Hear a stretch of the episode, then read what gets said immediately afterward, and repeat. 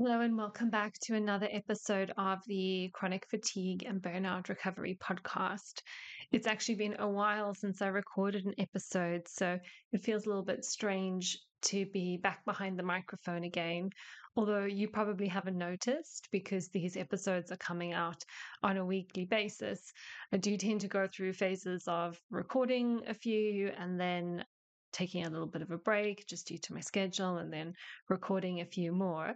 But anyway, at the moment it is the very end of August. I think it's the 31st of August today.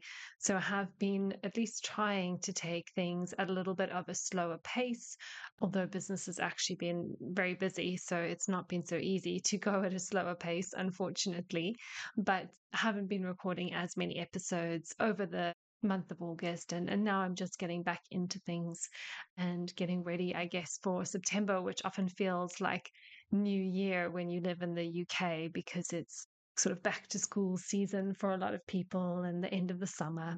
But I'm just waffling now.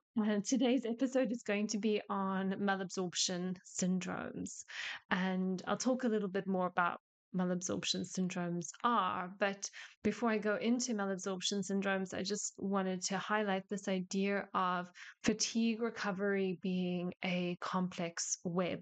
And as I take on more and more clients, and each and every one of these clients are unique in their own way, they have their own combination of different imbalances or different things going on in their body. Each person, although they may be experiencing similar things or similar symptoms, has their own kind of combination or unique combination of imbalances, their own unique web, which then manifests as dis-ease. And malabsorption syndrome or malabsorption syndromes is part of the web for some people, but not necessarily all people. And I am seeing clients in my current client base who have malabsorption syndromes. I had some issues personally with malabsorption when I was working on my own journey. So I thought it would be helpful to do a podcast on this today. I think I've talked a little bit about digestive health in this podcast, but it's such a big topic. I think I have been either consciously or maybe unconsciously just avoiding talking about digestion in too much detail because I kind of felt like I didn't really know where to start. There's so much to say, and how do I even begin to talk about this topic? But now I'm starting to formulate things in my mind a little bit better about how I want to share a little bit more about digestion, and talking about malabsorption seems like a good place to start. When I'm referring to malabsorption syndromes, what I'm referring to is a group of disorders that affect the body's ability to properly absorb nutrients, and that would include vitamins and minerals and any important substances that we get from our food. And this usually occurs when the digestive system, particularly the small intestine, is unable to absorb nutrients effectively. And so, as I've said already, is these malabsorption syndromes can be part of the web of fatigue for different reasons. So malabsorption syndromes can cause fatigue through several different mechanisms. The first being nutrient deficiencies. If we're not able to absorb essential nutrients and minerals, then we don't have these cofactors, which are really important for a wide variety of biochemical reactions in the body, whether that is energy production or immune function or hormone balance or insulin signaling. The list can go on and on and on, but a lack of these nutrients can lead to fatigue in general, and we do want to make sure that we have adequate levels of nutrients as we work on our fatigue recovery journey. And in previous episodes, and I did a whole episode on this in the past, I've talked a little bit about the importance of being able to oxygenate the body. And being able to oxygenate the body requires that we have adequate levels of iron and vitamin B12, folate, and vitamin B6. And if we don't have adequate levels of these nutrients, that can lead to anemia. And anemia is seen in blood work as a reduced number of red blood cells or a decrease in hemoglobin. And we need healthy red blood cells, we need healthy amounts of hemoglobin so that we can transport oxygen around the body and get it to our tissues, to our organs, to our muscles, to our brain. And if all of these organs and our muscles and our brain aren't getting oxygen, that's going to lead to fatigue. So if there's any kind of malabsorption which is influencing our ability to make red blood cells, that has a knock-on effect on multiple different systems of the body. And when I'm working with clients, if there's any issues in their full blood count or looking specifically at the red blood cells, that's something we really need to address as top priority because oxygen is important for life. Another mechanism by which malabsorption contributes to fatigue is by impairing energy metabolism. We have these different biochemical processes that need to happen in the body. We need to break down glucose and be able to make energy from glucose. We need to send fats into the Krebs cycle, and we need to be able to make energy from our fats. And we also need to be able to metabolize proteins. These macronutrients are crucial for producing energy through the body's metabolic processes. And if macronutrients are not properly absorbed, then that's going to create issues with energy production. But additionally, we need micronutrients as cofactors for all the biochemical steps by which our macronutrients are transformed into energy in the body. Therefore, if anything is lacking, whether it's on a micro or macro level, that's going to result in the consequence of fatigue. Malabsorption can also affect the transportation of nutrients across the intestinal lining and into the bloodstream. And these nutrients are not only going to be important for our energy cycles, but for all the organs to function well, whether that's the brain, the muscles, or any kind of system in the body needs nutrients. An example of one of those systems would also be hormonal balance. So malabsorption can impact the balance of hormones within the body, including hormones like the thyroid hormone, which regulates metabolism, energy levels, and our overall sense of well-being. And hormones can contribute to feelings of fatigue when they are out of balance. And then finally, many malabsorption syndromes are associated with inflammation and immune responses in the gut. And if there's any sort of chronic inflammation which is ongoing in the gut, that can create a systemic response in the body through a variety of mechanisms. And that can also be an underlying cause of fatigue, a sense of tiredness, or inflammatory symptoms as a whole. So now that you have a little bit of an understanding about how malabsorption syndromes can influence fatigue and energy and health in general, how would you know if this is a problem for you? Maybe you're listening to this podcast and you're thinking, do I need to be worried about this, or do I not need to be worried about this? Because let's face it, when you are in this sort of chronic illness situation, there are so many different rabbit holes to go down.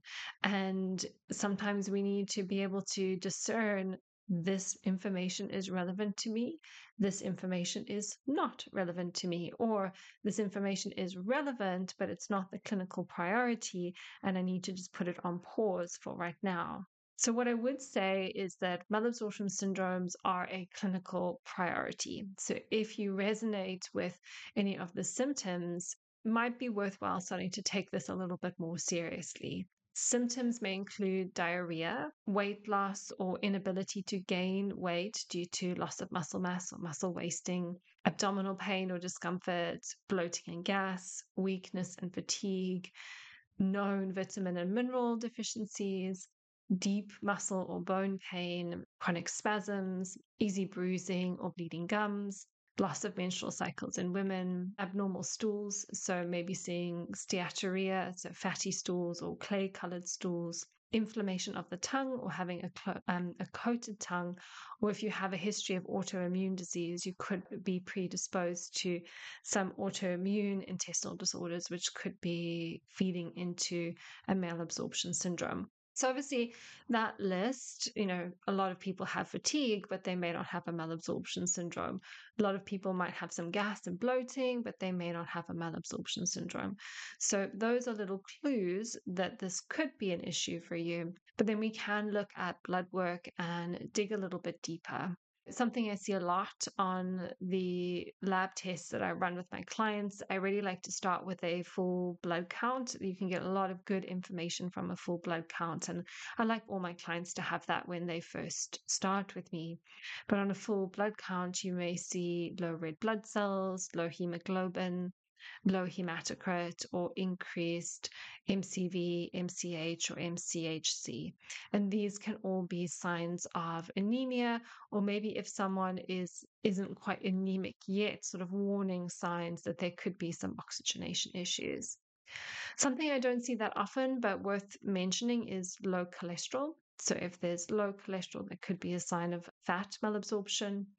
If there's decreased albumin, globulin, or protein in your blood work, or if there's a low platelet count or low vitamin D, even when you're supplementing. So you tested your vitamin D was low, you've been taking additional vitamin D support, but your vitamin D isn't changing.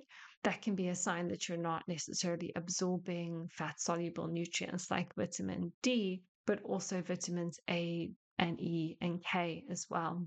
So the symptoms of malabsorption syndrome in conjunction with this blood work can be your initial clues that this might be something worth considering in your health and wellness journey. And once you've identified, okay, there may be some malabsorption issues here, the next thing we want to think about is why. What is causing this? And in some cases, people may have very severe things going on, which may require actually chronic and lifelong support to stabilize their symptoms and maintain quality of life. So malabsorption syndromes can be very serious, and identifying them and identifying the underlying cause is really important in terms of understanding the prognosis, understanding how much improvement you can expect to get. Do you need to be supporting your body very strictly for the rest of your life, or is this something that you can nip in the bud and rebalance quite easily? So I'll go into possible causes of malabsorption syndrome. And there's 4 possible causes here. The first 2 I'm going to mention are a little bit more easy to manage, although probably none of this is easy, so maybe easier to manage. And then the last 2 are those which would probably require medical attention. You should be seeing your doctor if you are at risk for any of these conditions. So the first one is damage to the brush border microvilli of the small intestine. So those are like the very, very fine hair-like structures that sit on the small intestine, and they're really important for releasing enzymes which promote digestion, and they're really important for the health of the intestinal lining and for absorption of nutrients. The second cause could be gallbladder or bile dysfunction, so maybe poor gallbladder contraction, poor bile salt production, or poor bile salt reabsorption, which I'll talk about in a little bit more detail. And then 3 and 4 are chronic pancreatic disease, which would need to be diagnosed and addressed with a medical doctor, and reduced circulation to the intestines due to congestive heart failure. Those are 2 conditions that really need to be overseen by a medical doctor. And it's understanding if you are someone with chronic pancreatic disease or you are someone with congestive heart failure, the prognosis is very different compared to somebody who maybe just has a little bit of damage to their brush border microvilli because they had an infection of some kind. So knowing what you're up against is really important as you work on your health, because it's important that we're realistic about what results can be achieved. So what I'd like to go into in the rest of this podcast is just talking about what you can do if you are possibly somebody who falls into that first category, the damage to the brush border microvilli, or maybe if you are someone with some gallbladder or bile dysfunction. So when we're looking at damage to the brush border and the microvilli, the most common causes of damage would be celiac disease, which is an autoimmune response involving gluten, chronic inflammatory bowel disease, small intestinal bacterial overgrowth. Radiation treatment can cause damage, intestinal autoimmunity, or intestinal infections. So I'll talk through each of these in a little bit more detail. Celiac disease, most people, at least in this health and wellness space, have heard of celiac disease. But in case you don't know what it is, it's an autoimmune disorder where the ingestion of gluten triggers an immune response that damages the lining of the small intestines. And then that is what causes the poor nutrient absorption or impaired nutrient absorption. Now, testing for celiac disease is a little bit tricky. The best test and the test that I like to recommend that my clients do is the Cyrex Array 3, because it tests several different immune reactions to gluten, wheat, and it also includes your transglutaminase 2 antibodies. So transglutaminase 2 antibodies cross-react with gluten to destroy the microvilli of the small intestine. So if you're somebody who tests positive for transglutaminase 2, then gluten and possibly gluten cross-reactive foods would be an absolute no-go for you lifelong. If you're somebody who just has a little bit of gluten sensitivity, that might be something that you can overcome and maybe tolerate little bits of gluten, moving forward in the future, depending on your own health status and how that change. So if you are somebody who tests positive for transglutaminase 2, it would mean that gluten for you and possibly gluten cross-reactive foods as well would be a lifelong no-go. But if you're somebody who just has gluten sensitivity versus celiac disease, you wouldn't have the transglutaminase 2. And you may find if you do some really good work to restore your health, you could eat or tolerate gluten in small amounts in the longer term.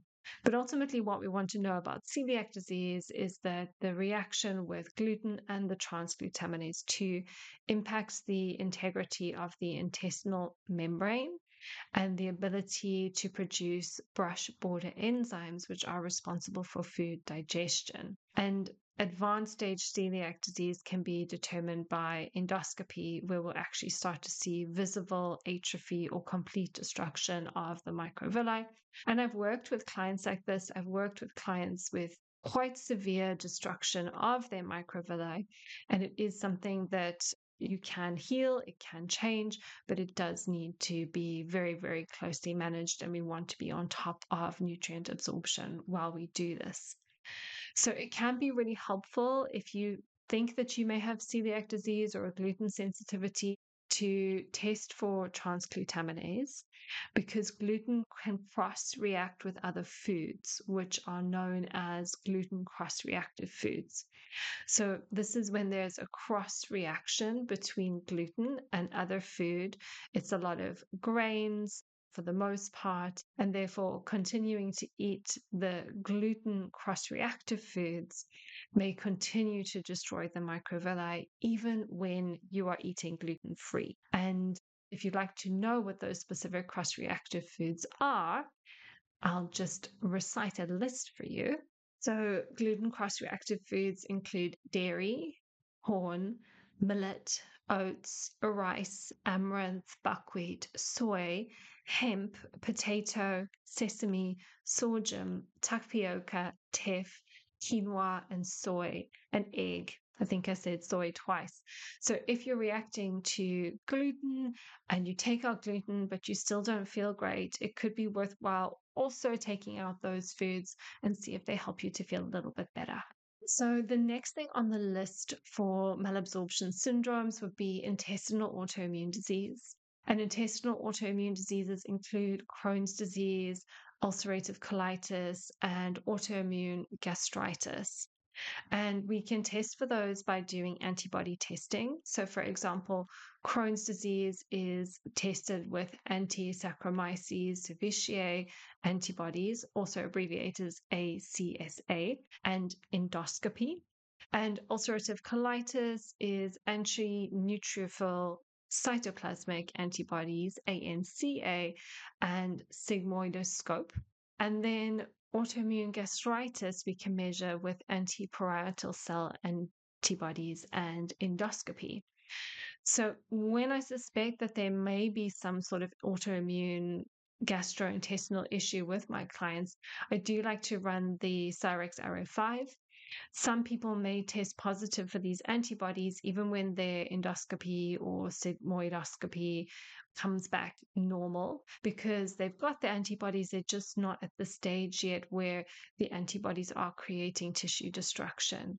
The Cyrex RA5 tests for 24 different autoantibodies that could be impacting several body tissues. So if autoimmunity is positive, then the digestive system may need some specific support, but the whole body may also need support, which is specific to autoimmunity. And it goes beyond the scope of this particular podcast today to talk about all the things that we would do to support someone if there was autoimmunity. But in the context of malabsorption syndromes, it's helpful to rule this out if it is suspected. So the next things to consider would be infections. Particularly certain parasite infections can damage the intestinal lining and they can interfere with nutrient absorption. So parasites can be identified in stool testing, and also I like to use a full blood count, and if we see elevated eosinophils greater than 3%, that's a good indicator that we could possibly suspect parasites. However, I've talked about parasites in a lot more detail in one of my previous episodes. I think it was episode 53. So you can go and listen to that one specifically, because again, just like autoimmunity, it's a whole topic in itself. And there are times when we actually don't want to address parasites, but parasite infections can be something which impact nutrient absorption, and it is worth considering them in the context of your case. And then finally, we've got small intestinal bacterial overgrowth, also known as SIBO. And SIBO is a condition where there are an abnormal number and types of bacteria in the small intestine. So we have a lot of bacteria in the colon, but which is the large intestine, and we tend to have less bacteria in the small intestine. But when there's an overgrowth or an increased migration of bacteria from the colon to the small intestine, then we may end up with something known as small intestinal bacterial overgrowth, or SIBO. And this excess of bacteria in the small intestine can cause inflammation, can be responsible for a lot of gas and bloating, it can be responsible for altered gut motility, and all of these different things for different reasons can affect the absorption of nutrients. You can test for SIBO with breath testing. I'll say here that I very seldom run SIBO breath tests in my practice. I guess when you're working with chronic and complex clients, there can be a lot of things that I would love to test. Given an unlimited budget, we would just test everything. My preference is usually to just do stool testing, and often there's a lot of clues and indicators on stool testing that could suggest SIBO. And then I would often operate based on client symptoms as if there was SIBO, but the stool test gives us a much better picture of other things that could be going on as well. But if you were to do the SIBO breath testing, if there was a positive result, then traditional support would look like an antibiotic, which you would have to see your doctor to get a prescription for, or you can do natural antimicrobial therapy in conjunction with a low FODMAP diet. So a low FODMAP diet is when you eat foods which are low in specific types of carbohydrate and fiber, which is much more easily fermented by these bacteria overgrowing in the small intestine. And a lot of people do quite well on a low FODMAP diet. And this can be successful in some and many cases, but some people can be prone to very stubborn SIBO that continues to reoccur. And that's often when there are underlying factors that haven't been acknowledged or addressed in the person's case. And some of those factors include stomach acid. So the acid in our stomach is sort of the first part of digestion as food comes into the stomach, it combines with acid, and that acid should begin to digest food, and then that acidic bolus of food moves from the stomach down into the small intestine. And as it does, it then triggers the release of pancreatic enzymes, but it also is impacting the pH of the gastrointestinal tract. And acid is lower pH, alkaline is a higher pH. So if there's low stomach acid for whatever reason, then we may have a high gastrointestinal pH, and then that can create an environment where bugs can thrive. So there can be other overgrowths, whether that's parasite, yeast, or bacteria, are much more likely to thrive when the acidity of the gut is at a higher pH. So stomach acid, or low stomach acid, which isn't addressed, can be a cause of recurrent infections or recurrent SIBO. If there's any nervous system issues, this can also be a factor in recurrent SIBO, whether that's dysautonomia, whether that is neuroinflammation, or sometimes it can also be degeneration of the gut plexus and enteric nervous system. So we often think about neurodegeneration being in the brain, but we can also have neurodegeneration of the gut plexus and enteric nervous system, and this alters the ability of the gut to function, and that can be an underlying cause of recurrent SIBO. And so in this case, if someone is in a situation where there is actually neurodegeneration, obviously we want to do as much as we can to prevent further degeneration, but we may have to constantly stay on top of the SIBO. That may be a lifelong practice to make sure that we can continue to maintain the health of the microvilli. We're not getting lots of symptoms of gas and bloating, and there's no malabsorption issues, because then it just becomes like a series of dominoes. If there's neurodegeneration, and then we're getting overgrowth of bacteria, the bacteria are damaging the gut, there's poor nutrient absorption, then none of those systems that I talked about earlier can work well. We don't get good oxygenation, we don't get good metabolic processes, we start to see hormone imbalances, we start to see systemic inflammation in the body. So it's really important that we know what's going on and we make sure we're addressing what's going on. And I think in this kind of like chronic illness land as well, where there's a lot of emphasis put on, full recovery and full healing, there are some conditions that we can never fully repair 100%, and we need to be mindful of that, and that we continue to give the body the support that it needs in the face of the individual challenges that we experience. So that wraps up the digestive inflammation damage brush border section. Where I'd like to go next is to talk a little bit about the gallbladder and gallbladder dysfunction. So the gallbladder is where we make bile salts, and these bile salts are released into the gut. And once the bile salts are in the gut, they emulsify fats, so they take part in the absorption of fatty acids. So all the lovely, healthy, good fats that you're eating in your diet, you need bile salts to emulsify and absorb them. And also fat-soluble nutrients like vitamin A, vitamin D, vitamin E, and K, which all have their own roles, which are very important in the body. So there are some clues to whether or not gallbladder function is impacted. It's really hard to see gallbladder dysfunction on an ultrasound. Things have to have gone really, really south before we can start to see that there is chronic and serious gallbladder dysfunction. So things to pick up on in the earlier stages might be cholesterol, which is low, vitamin D, which is low despite supplementation, platelets that are low.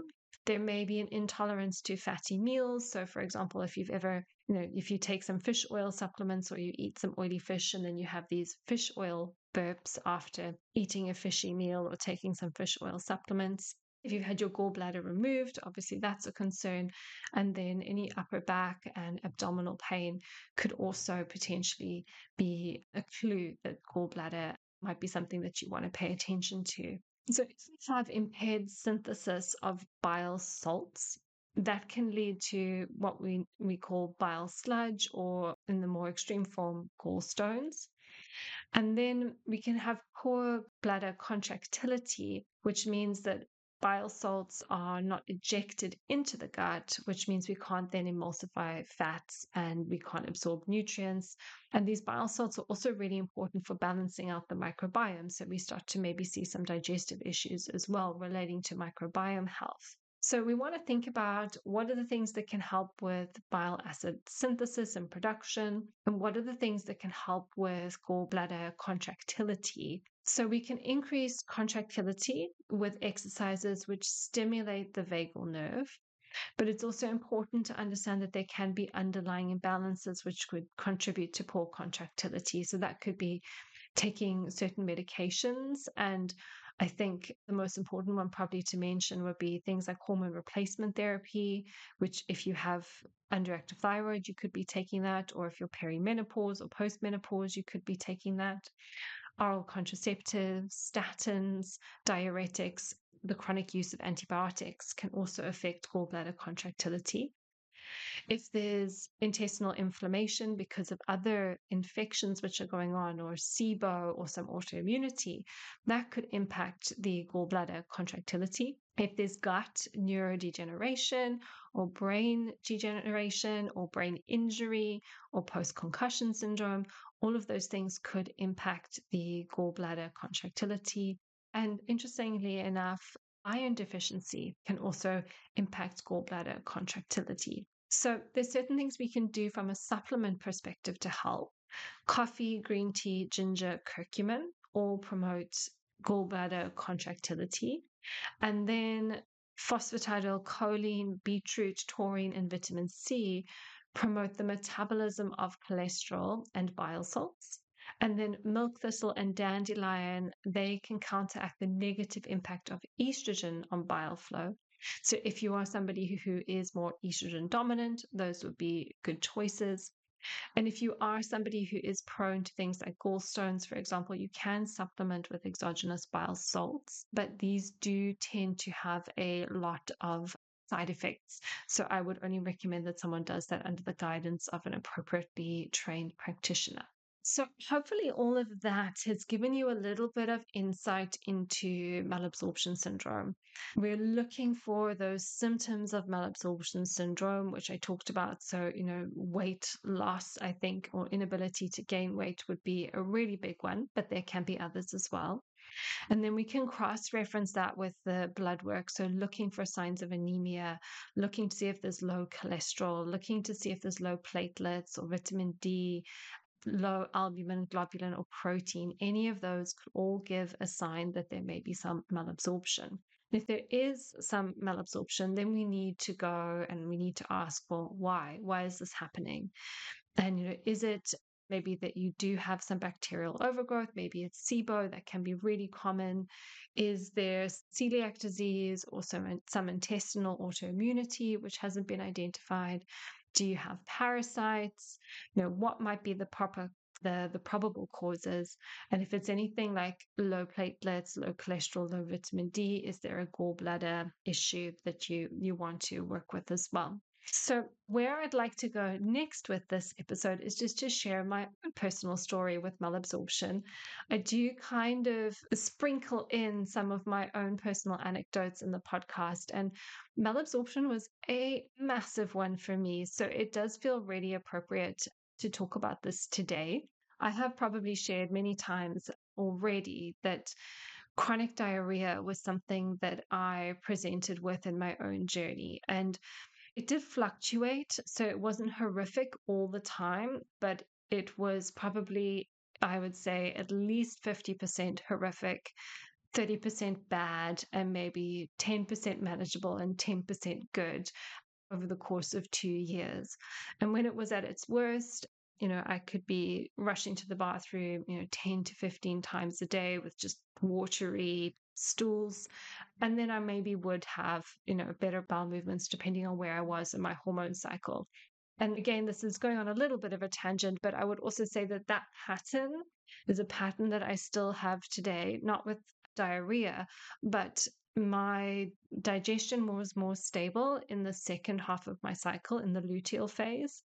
And still to this day, I always feel better in the second half of my cycle, and I feel worse in the early follicular phase of my cycle. So, around menstruation, when the hormones are lower, that's usually when I'll have a little bit less energy and a little bit less capacity in terms of physical and cognitive function as well. So in my journey with all of this, I did many tests, and I'll share with you what I did. I also tried so many different combinations of supplements, and I failed many, many times.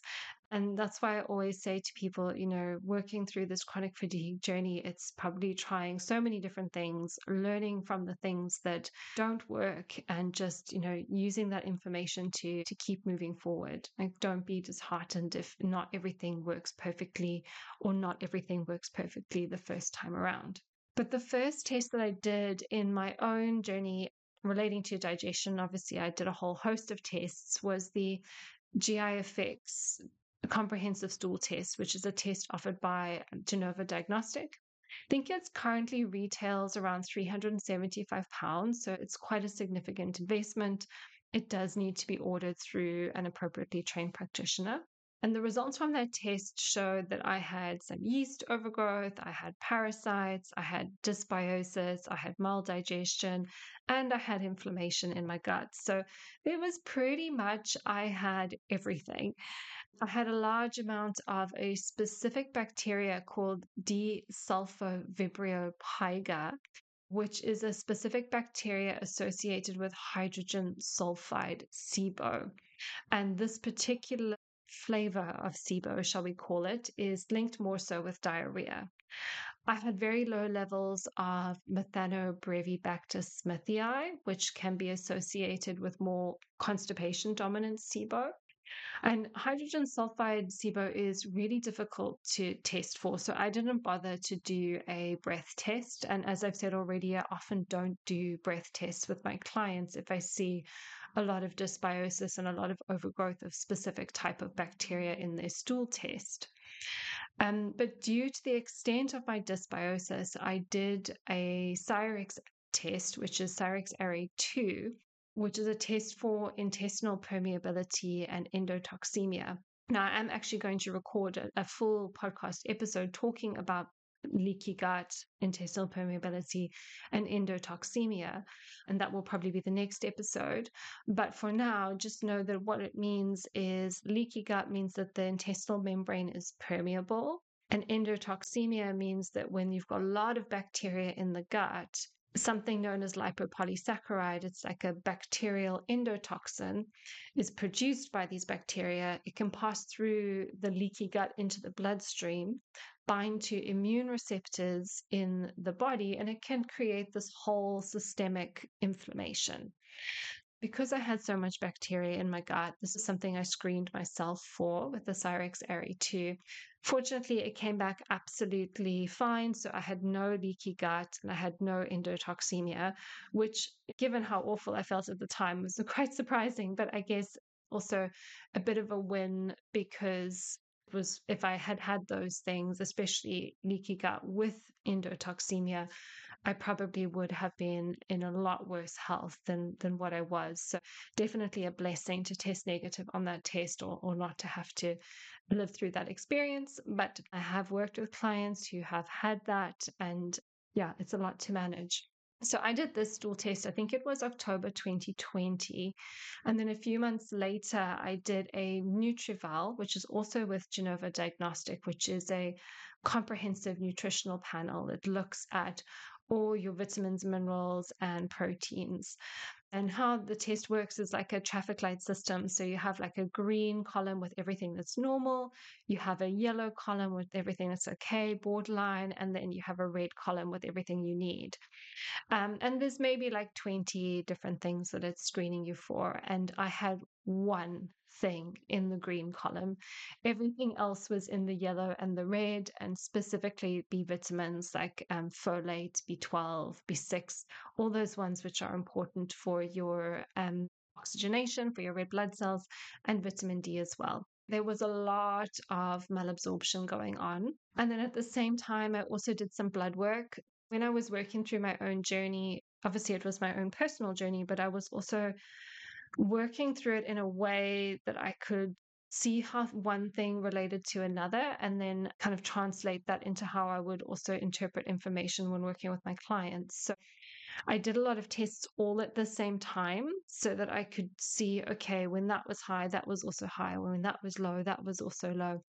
And so at the same time as doing the NutriVal, I did a blood test and I measured the globulin, albumin, and protein, and my globulin level was low. So if any of those three is low, that can suggest malabsorption. So yeah, I had a lot of malabsorption issues, and it was a lot for me to deal with.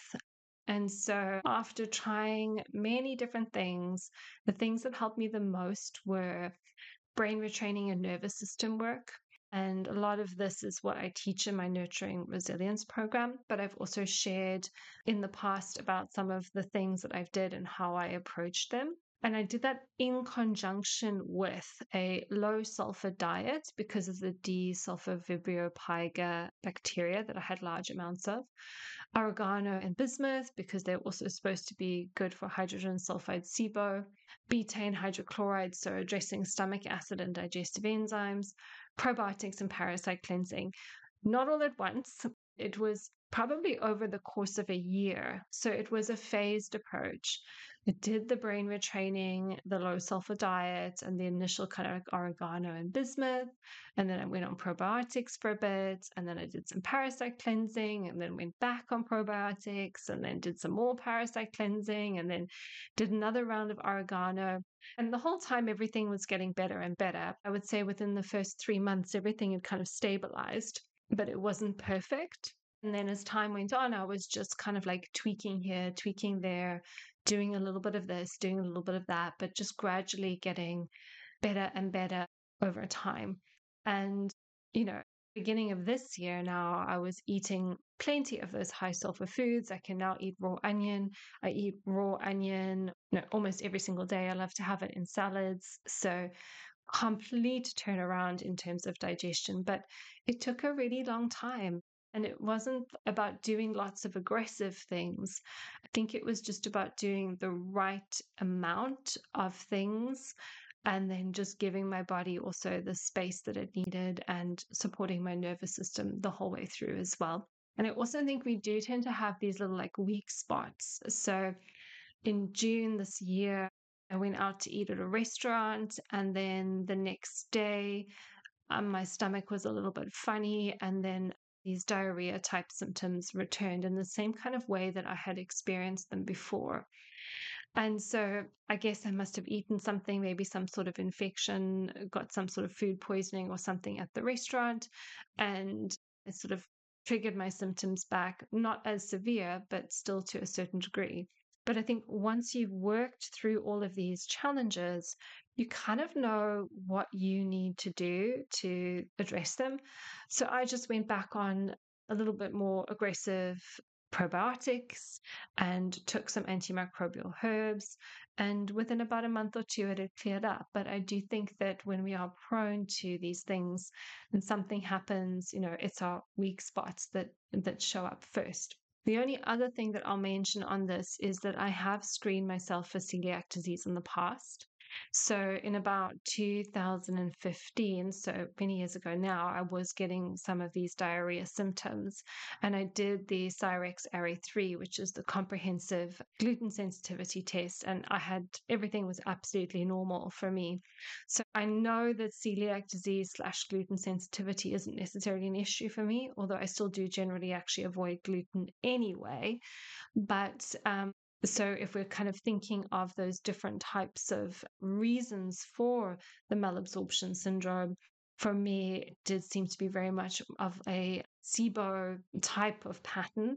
And I would say the fact that if you're going to the bathroom 10 to 15 times a day, there's just no time for you to absorb anything either. So I think the combination of those two things were something that were really impacting me in this case.